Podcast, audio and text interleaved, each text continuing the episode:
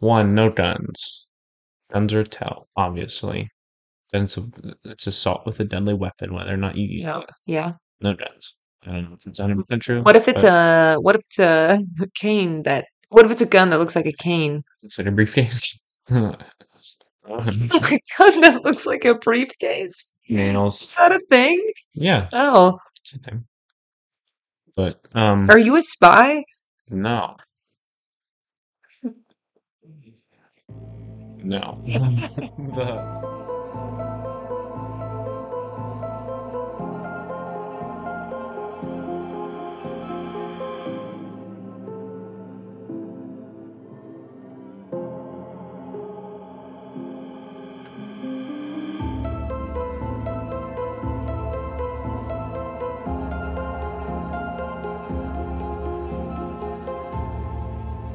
Hello and welcome back to the Bug in a Rug podcast. As always, my name is Caitlin, and once again, I'm here with.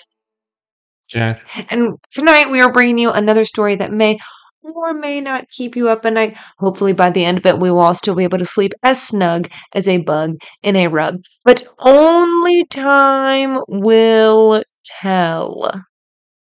And it's October, so happy spooky season to everyone. And this episode right now is going to be our Halloween special, and Dinah is going to star in it. So happy Halloween, everybody. Have a good weekend and stay safe. Yep. All right, are you? I'm just gonna get right into it. This one's a fun one. I'm not gonna lie. I thought it was at least. Alright. Are you ready? She's ready. We're all ready. All three of us are ready. all right, bandits described as a quote hasty 30 year old man and a quote pretty 17 year old girl made off with somewhere between 12 and 15 thousand dollars on October 31st, 1938.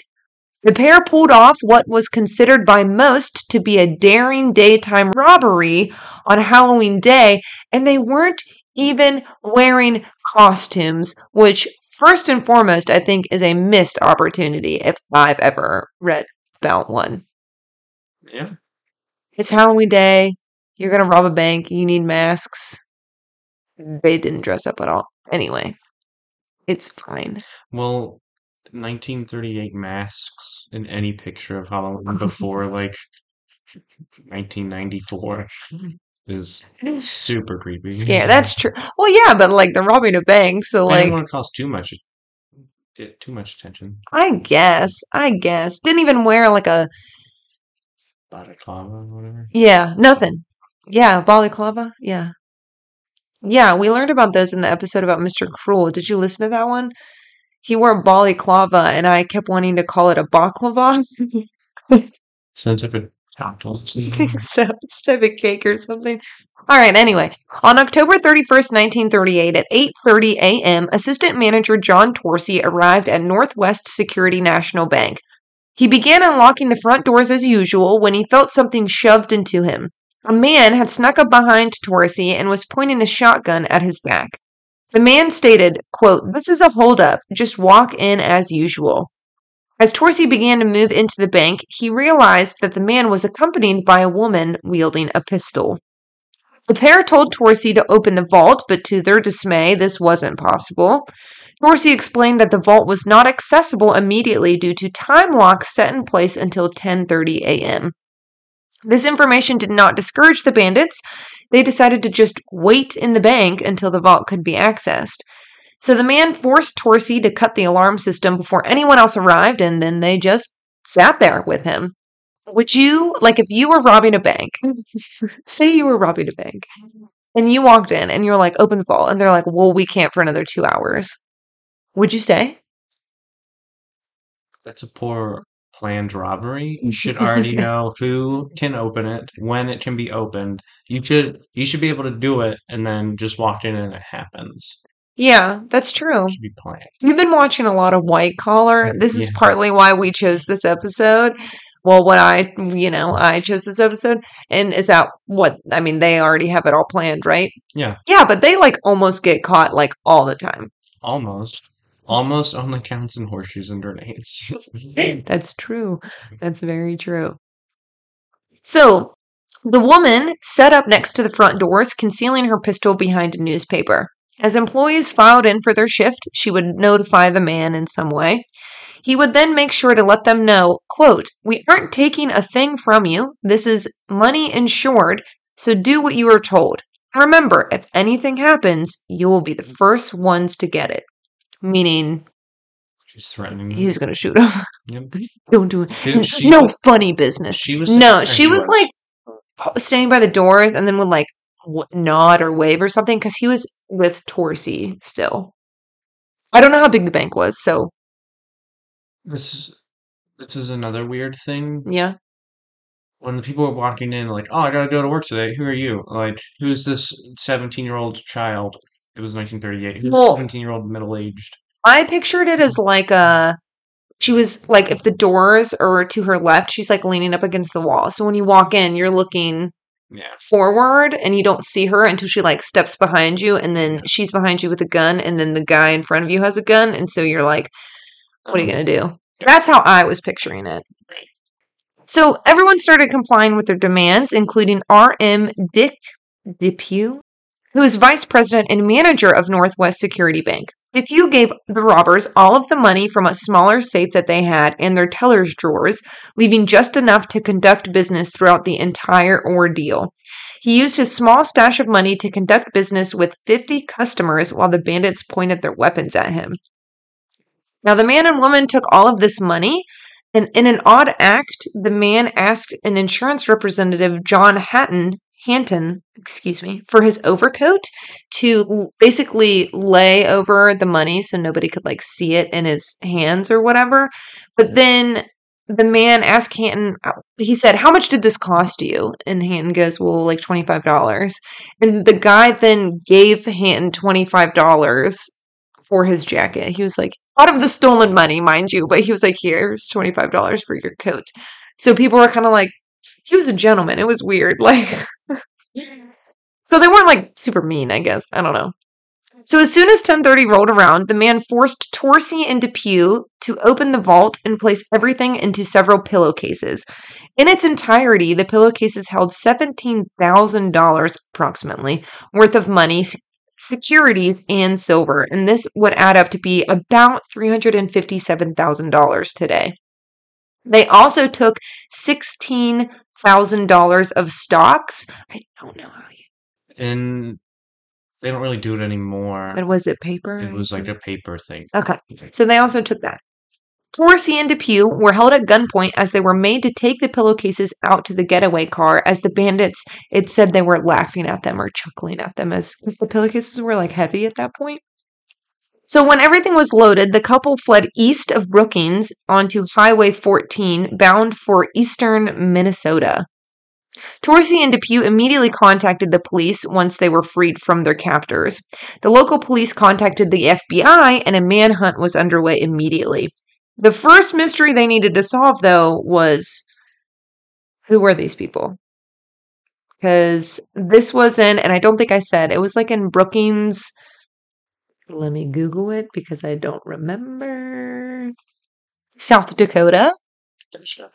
And they were heading towards in the direction of Minnesota. Yep. So people were like, we don't know these people. People were like, we, yeah, we don't know these people. Now, this is a weird thing, and I don't know how this happened. This is the sentence, the only sentence that I found about this. It said several months later after this robbery, robbery, which I- don't think it could have been months, so I don't understand the timeline. But anyway, it is said that a health resort employee identified the pair as Bennie and Stella Dickson. So somebody figured out who these people were. Bennie, what? Was it like one of the Kellogg's health resorts? I don't know. It's literally the mm-hmm. only sentence about it. I don't know. I think the FBI probably, Did some digging. yeah, and figured it out. But they discovered that Bennie Dickson was born in Topeka, Kansas in 1913. He seemed to have a fairly good life in his early childhood. His father was a respected high school chemistry teacher.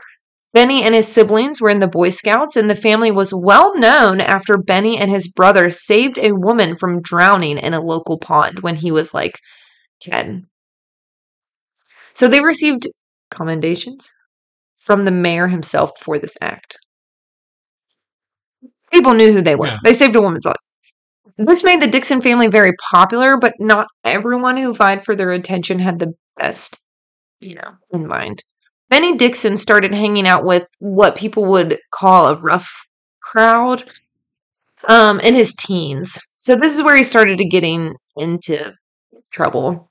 At the age of 16, Bennie stole a cab and took it for a joyride, which ended with him serving time in the Kansas State Reformatory. He allegedly tried to straighten his life out after being released, but his reputation made it difficult to find honest work in his hometown of Topeka because people were now like, Bennie's hanging out with the wrong people. You don't want him around because then all those people come around, so we can't, Yeah. we're not hiring him. So those who did take a liking to Bennie, or those who were actually his friends afterwards, were known criminals in the area.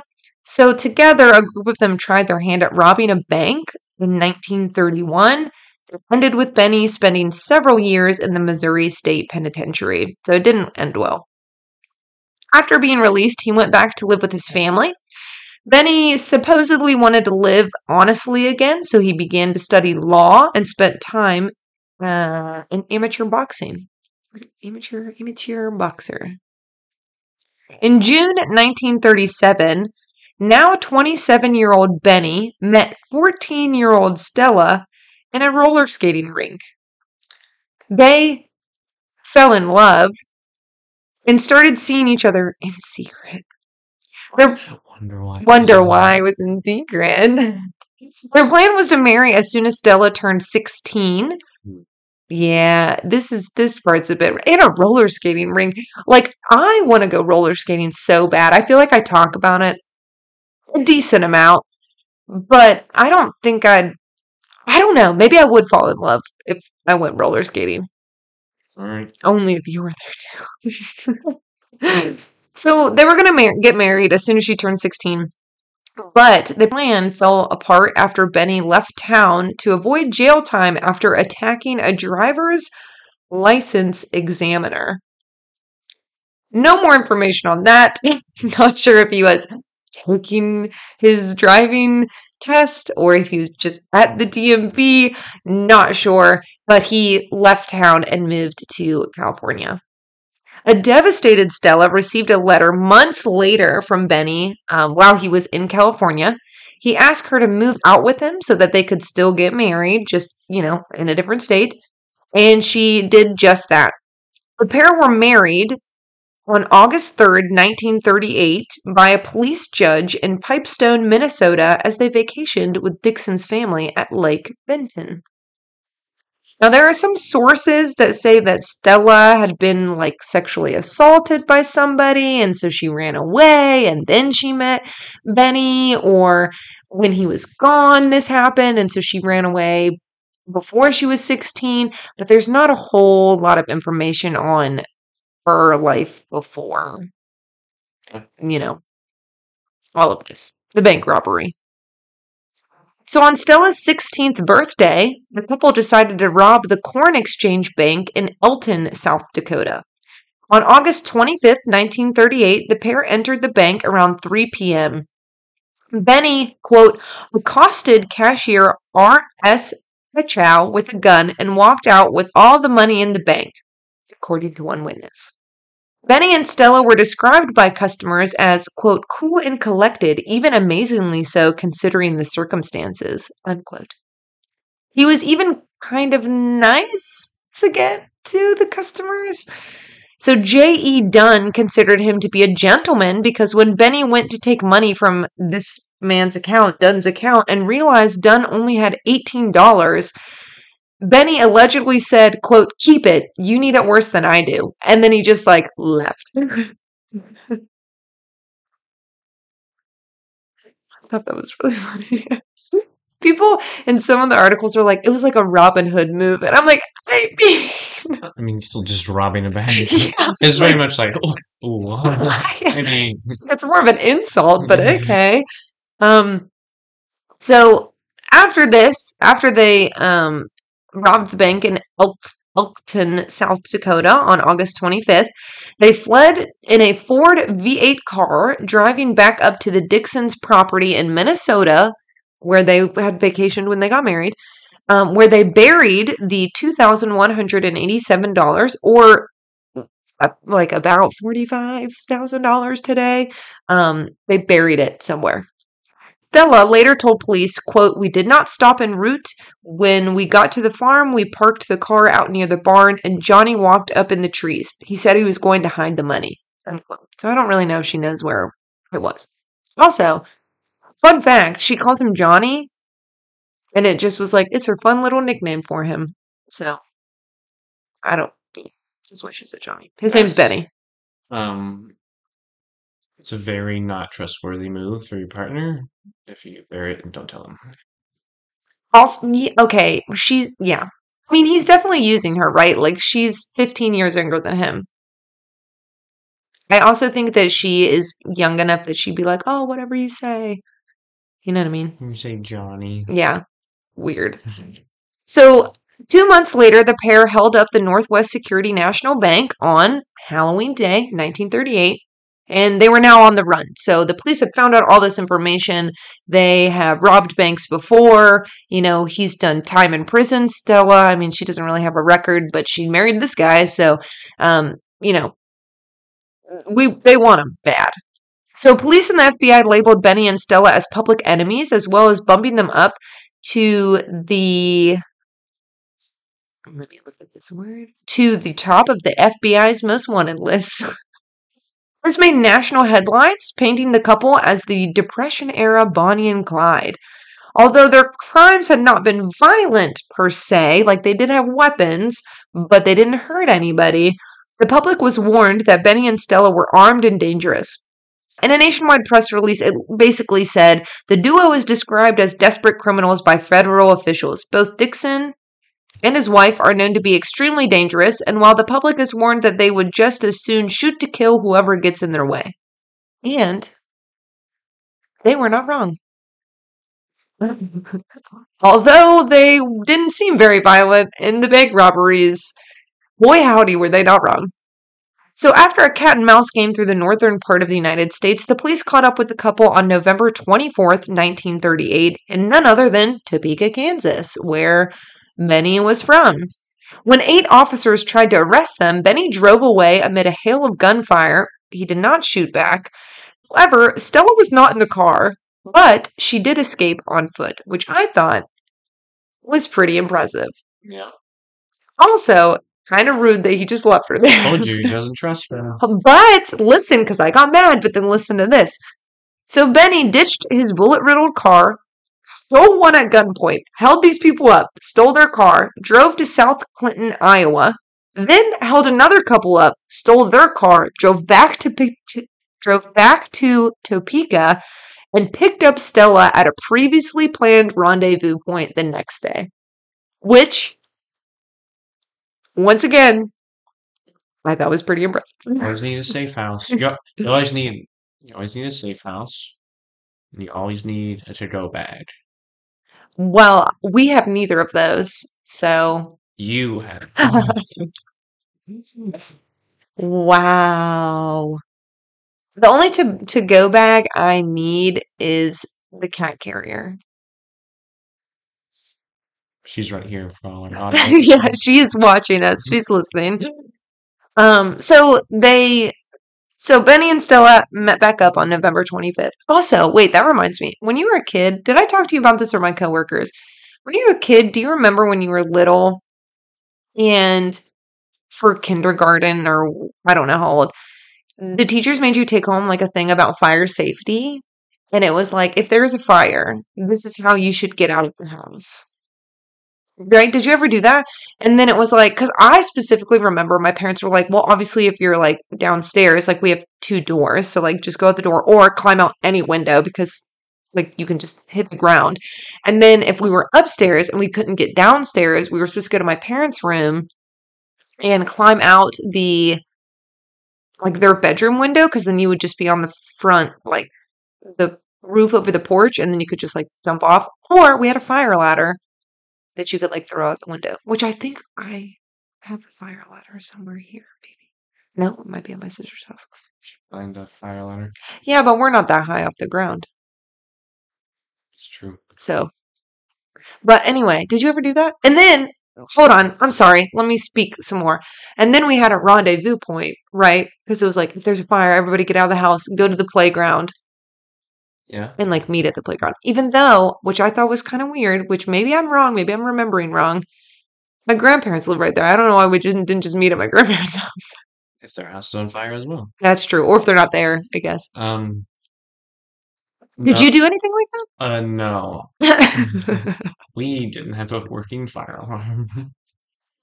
That's fun. I guess your house is kind of one story though, so Yeah. like you could just climb out of any window. Yep. Anyway. Wow, I went, I went on a long tangent there. I remember that like specifically. We should do that. Set up a rendezvous point. Yeah. And I guess a to go bag. Yeah. And a plan. We need to work together if Dinah's like under the bed or something. Like you lift the mattress and I snatch the couch. Yep. As long as she doesn't backstab us. She's so pretty. Let me take a picture. Okay. All right. Are you leaving that in? What? You're taking her picture. You don't have to. You should. I should. Wait, let me get one with the recording as well. She, since she's a black cat, she's kind of hard to take pictures of because you can never see her nose. You know what I mean? Yep. Anyway, here she is. Okay. Anyway, they met back up November 25th. He picked her up in Topeka, Kansas with a new car, with a new, new car after, mind you, because this comes back, basically holding people up at gunpoint. So the couple began making their way to Michigan, where they had several run ins with authorities. One confrontation ended with Stella shooting the tires out of a pursuing patrol car, earning her the moniker Sure Shot Stella, which again, I'm pretty impressed with. That's kind of cool. Bennie and Stella remained at large for months. During this time, they took several hostages, held several people up at gunpoint, stole many cars, all while avoiding the police down. They they took a lot of like back roads, obviously, driving through cornfields. I don't know if that part's true. Is, is there anything stated on what they're spending their money on? no, Okay. no, but uh, spoiler alert, uh, it was never recovered. They never found it. So they might have spent it, or could be still buried up there somewhere. Okay. So on April 6th, 1939, so they did this for like, yeah, six months almost. I guess more, well, maybe more. Bennie Dickson was located in St. Louis, Missouri. At 7 p.m., he met with the sister of one of his former cellmates at the Yankee System hamburger shop. Unfortunately, the sister was a paid informant who had lured him there. I don't know what she could have said to make him go, but apparently that's what happened. When Bennie Dickson went to leave the shop, he was shot twice by police and died on the sidewalk. Newspaper articles stated that Dickson failed to heed a command by FBI agents to put up his hands and instead reached for a gun. Other witnesses said that he had turned around to like try to run back in the shop or run into a different building and they shot him in the back. Yeah. So, yeah. But anyway, so he's he died. Yep. Stella, who was waiting in a nearby car, heard the commotion. She saw somebody running away and then she heard like the gunshots and she hopped in the driver's seat and just started to drive away. She left her car in a rented garage because she assumed that they had followed them and hired a man to drive her to Kansas City, Missouri, where her mother lived. However, the man recognized her because, you know, they're on the FBI's most wanted list. And, and he informed authorities, he like waved somebody down. Which this resulted in her arrest. They waited until she got to um, Kansas City, but you know, Yeah. she was arrested. Stella said on the matter, quote, I knew the minute he stopped, he was going to get a federal man to arrest me. I didn't care. I just sat in the car. I knew if I got out and tried to get to get to Topeka by myself, I wouldn't get there alive, and I wanted to see my mother. Sure. Y'all right there? Okay.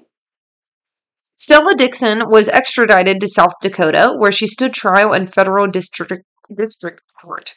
On August 21st, 1939, she pled guilty to two counts of bank robbery and was sentenced to two concurrent 10 year terms at the United States Women Reformatory in Alderson, West Virginia. Have you been? No. She remained behind bars until she was 26, and then she moved to Raytown, Missouri, where she worked as a grocery store clerk. She died of emphysema at the age of 72 in 1995. Now, she pled guilty to two counts of bank robbery. She was charged with a variety of counts of taking people hostage, kidnapping, Yeah. you know, stealing cars, throw with a weapon. I don't know Evading- Evading. evading arrest. Yeah, whatever they could get her on. Um, but those were the two that she pled guilty to. And then yeah, she went to jail for it. And that's the end of the story. Oh, I have a question. If you if you were her, if all this happened now, and you like got in a cab and you're like, oh my god, they're gonna take me to one place and I will get arrested, but at least I'll see blank. Who who would you go see? You know what I mean? Well, are we assuming that we're doing it together and our other one is dead? That's kind of harsh. I mean, that's what happens. Would we? Would you rob banks with me? Unless, so, I mean, hypothetically, hypothetically. Allegedly. I allegedly did those. um, uh, I don't know. I don't think I'd be good at robbing banks, which I guess is a good thing. But yeah, say that we w- had done this together. And and you're dead. Yes. Gotcha. Uh, I. I'd probably go see my mom. Yeah. I, I don't know what I'm getting out of it, but yeah. I think, Nothing against my. I love my mom, mean, but well, too, at this point, you have to think she's only like 17. Well, that that You know what I mean? She's still a child. Yeah, she's literally a child. But yeah, so she's only, Yeah. so I think that was part of it. Hey, you remember I think telling not to date this 34 year old man? All right. did it anyway. I think it could go both. I think it could go two ways. I think it could go to you want to go to somebody who you know like loves you and it's like one last comfort before you go or you have to pick somebody that would be like oh my god that's so sick mm. She messed up by not changing her appearance. yeah You gotta completely change your life. Especially in like 1938, 9. yeah It's probably, dye your hair or whatever it's yeah, fine it's probably pretty easy. Try your hair, Put a put on. glasses on. You're a completely different person. that's fair that's fair Driver's license, who needs them? Like, seat, they didn't even seat belts. They didn't care about who you were. Ah. Paperwork, lies. No one can do that. oh maybe that's why I got in a fight with the driver's license examiner he's trying to change his name's license. not Penny. It's Johnny. All right. Anyway, that's the end of my story. Do you think the story will keep you up at night, or do you think you'll still be able to sleep as snug as a bug in a rug? Is the money still out there? It, uh, every source said that it was never recovered. Now, whether they spent it, Yeah. I don't know, or if it's buried, I don't know. But she didn't say. She said he went to go take the money into the tree Well, to I- bury it. Well, I guess. Well, uh, well I bet they again, kept some of it, right? well that, but she also just like went back to live where she grew up and worked as a grocery store clerk. Yeah. But I mean, if she did that for, she got out when she was what? If she went in at 20, it's from 26 to 75. She had something. That's what, well, yeah. If you go, if you like rob all these banks and then you bury the money, they're still watching you, Yeah. right? Like to see if you go back to like the buried money. You have to, If at least they- a little bit, right? now especially anymore like they know like the bill numbers and stuff Yeah. that's why you can only spend cash you can't put it anywhere you have to just be like oh like in my trunks thirty million dollars. Yeah, but aren't some bills like certain numbers or whatever? yeah, or like but marked like bills or you- whatever they're called. you'd probably pay it at like a gas station. Mm, they're not gonna Yeah, you you have, know. to, you have to clean it. You have to get rid of your. You have to exchange it in some facet. Oh, so like I have a fifty, I need change. Yeah. Hey, hey, sixteen-year-old little boy at the convenience store. Can you give me change? Oh yeah. Little boy at the convenience store. Yeah. Go ahead. Boy. Yeah, okay. Wait, so I'm learning how to Learn how to clean money, not how to rob banks. I don't think I'd be good at it. Also, when you said she should have changed her parents, it reminded me of um a movie I enjoyed, Get Smart, where she's like, "This was me before," and it's literally a different person. Yeah. She's like, "I had to change my appearance." The yeah. And he's like, "Oh, that's that's crazy. I lost three hundred pounds." You have to change your appearance and your persona. Yeah. Anyway, you think this will keep you up at night? Uh, no, but I'm disappointed in their their planning. Yeah, true. That will keep me up at night. I keep up at night. I don't know. I he wasn't good at it to begin with. He was already arrested for trying to rob a bank, and it didn't work. That is true. And then he tried again, and it it worked the first time in the Elkton, South Dakota. They got away with that. Yeah. Well, the problem is one, no guns. Guns are tell, obviously. Then it's, it's assault with a deadly weapon, whether or not you use Yeah. it. Yeah. No guns. I don't know if it's 100% true. What if it's but a what if it's a cane that what if it's a gun that looks like a cane? Looks like a briefcase. a gun that looks like a briefcase? Is Nails. that a thing? Yeah, Oh. it's a thing. But, um, Are you a spy? No. No. the, um, no direct weapons. You should already know your plan all the way in, all the way in. Yeah. I mean, they You got should- away you with You it. should either be on the inside or know somebody on the inside or be able to horse, co- coerce, coerce, Coerce. coerce. Sure. Sorry. Pay somebody off. Yeah, you need to get somebody who's Yeah. willing to be naive enough to help you Yeah. or in to help you Yeah. and then no police and then get away clean then clean your money and then Well, they Yeah. almost had it.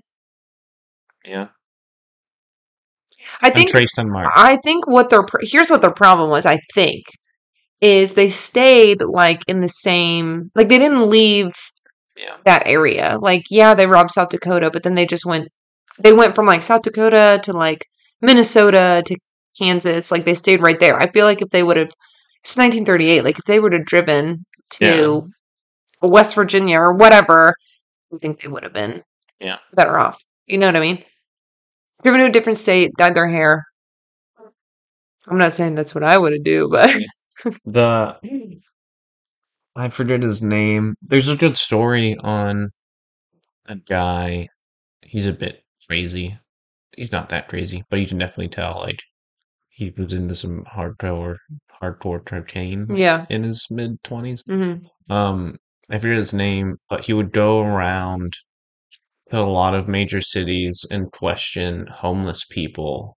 Like oh like what are you doing? Like oh you're homeless? Like that's terrible. Like i'll try to help like do some so what's your name? What's your number like what what do you do? What what did you do? Where'd you grow up? Hmm what's your birthday? What's your social security number? And we'll like we'll put you in like this prize and try to like help you. He and it's- stole their, their i- identity. Yeah. He'd go in like to banks and he'd create fake. This was in the 80s when it wasn't as high tech. And he'd create like fake um, uh, companies and kind of th- and like insurance companies and stuff and be like, oh, like I have a check for, um, here's a check for 25,000. Can I get Mhm. like half of it cashed? Yeah. and the rest go into my account. And they'd be like, oh, yeah, like, let, let us call like the people up. And he'd, and it'd be like him or his, the girl he was running around with. Oh, Yeah. oh, yeah, like, that's the number. Like, here we go. Like, Right, right, right. And then they get like, it was 25,000, they get like 10,000, you get 10,000 cash. And Yeah. you go down and you do it. Did he get did he get caught? he eventually got caught because the girl he was with, him and her got in a fight. He like cheated on her or something. Okay, well he that's stupid. But it was after like if you do if you're doing something like this together, you either you stay together forever or you mutually break up. I think she forget what he and I haven't I watched it a long time ago. He either cheated on her or maybe he cheated on her and she got mad and then he's like, "Oh, like don't worry, like here's your money, but like I'm done." And she was like, "Oh, like well, we're not done. Like I Yeah. want to keep making money." And he was like, "No, like security's better. Like to- like Yeah. when they get caught." And she's like, "Oh, like well, you'll just get caught." And then she called the police on him and was like, "Hey, like all of these things he's ever done, he oh he got for what he did because none of it was ever violent, but Yeah. it was like, It's is fraud, was- basically. but it like he went to jail for like fifteen. Yeah. which you would think right? it was much like mm, 150 counts of fraud or something. Yeah, and it was but only like 15 years, which was weird. wouldn't it depend on how much because each one would be a different count, right? And wouldn't it depend on how much money he was defrauding them out of? Because it'd be it'd be less time if it's less money for each of them. You know what I mean? Weirdly, what's the what's the Wolf of Wall Street? What's that guy's name? Leonardo DiCaprio? No, the who's he play? Who- Who's oh, the guy? I don't know. There's that song about him. Oh, um, Jordan Belfort. yeah. He, he, the guy looked almost exactly like they looked the exact. I I've been getting dirty much first. Um, is it Matthew Cox? Oh, yeah, it's Matthew Cox. Oh, okay. It's this guy. Wait, is it? Yeah, he's a former mortgage broker and American mortgage fraudster. He, yeah, yeah, yeah, yeah. This is him. Twenty-six years in prison, reduced to fifteen years, six million in restitution. Estimates he estimated between stealing over five to twenty-five million dollars. Jeez. Yeah, he's one of like the most. Um, he was there was a there's a point in the story. It's a good story. I, it was on YouTube. If you're interested in learning about Matthew Cox today or something, Mhm. but it's a good story. I'll write a story about him. I was just gonna say you've told a lot of it already. Guys, welcome to our Halloween special where we each tell a story. Interesting. Yeah, I like it. All right. Well, anyway. we can cut all of that out, and we can we can do it next time. Spoilers.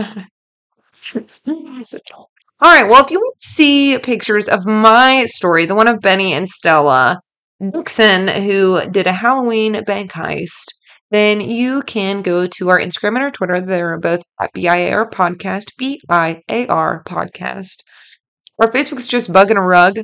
And then if you want to find any of the resources that I used, which there are some good ones, there's also, I added a book on here. I did not read the book.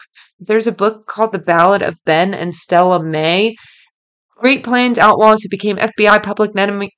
Public Enemies number one and two by Matt Cecil. Apparently, he like lived in Brookings, South Dakota, and it was like, you know, it's a story that they all tell. Remember when Bennie and Stella, whatever, like came? Yeah, Johnny, excuse me. Um, but it's like a famous story in his town, so he got really interested and he wrote a book about it. Um, so all of those resources will be on the website, bugandarug.podbean.com. If you want to email us, you can. B-I-A-R podcast at gmail.com. Send us your topics that I will write. and I'll critique. exactly. Um, I think that's it. Any last words? Any last words? Wasn't me. All right, signing off. I'm Kaylin. Jack. Bye.